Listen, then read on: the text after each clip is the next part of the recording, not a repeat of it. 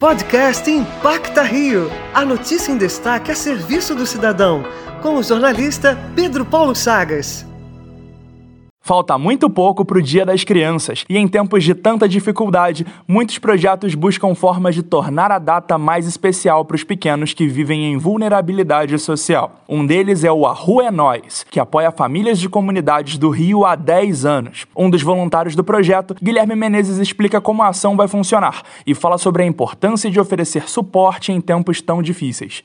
Estamos arrecadando brinquedos novos, doces e refrigerantes. As crianças da Mangueira e da Barreira do Vasco vão receber nossos presentes. Essa questão da responsabilidade social sempre foi um ponto muito discutido. Sempre planejávamos em um dia prestar um suporte e ajuda contínua para parte das crianças que participavam das nossas ações. Estar presente, fazer com que essas crianças e pessoas sejam ouvidas já é uma grande ajuda. Os planos do projeto continuam conforme esse período de pandemia for melhorando e permitindo a continuidade. Nos seguir e compartilhar nossas postagens já é uma forma de ajudar. Faça como o Guilherme falou e siga o projeto no Instagram, arroba é sem acento. Para a Rádio Antena 1 Rio, Pedro Paulo Chagas.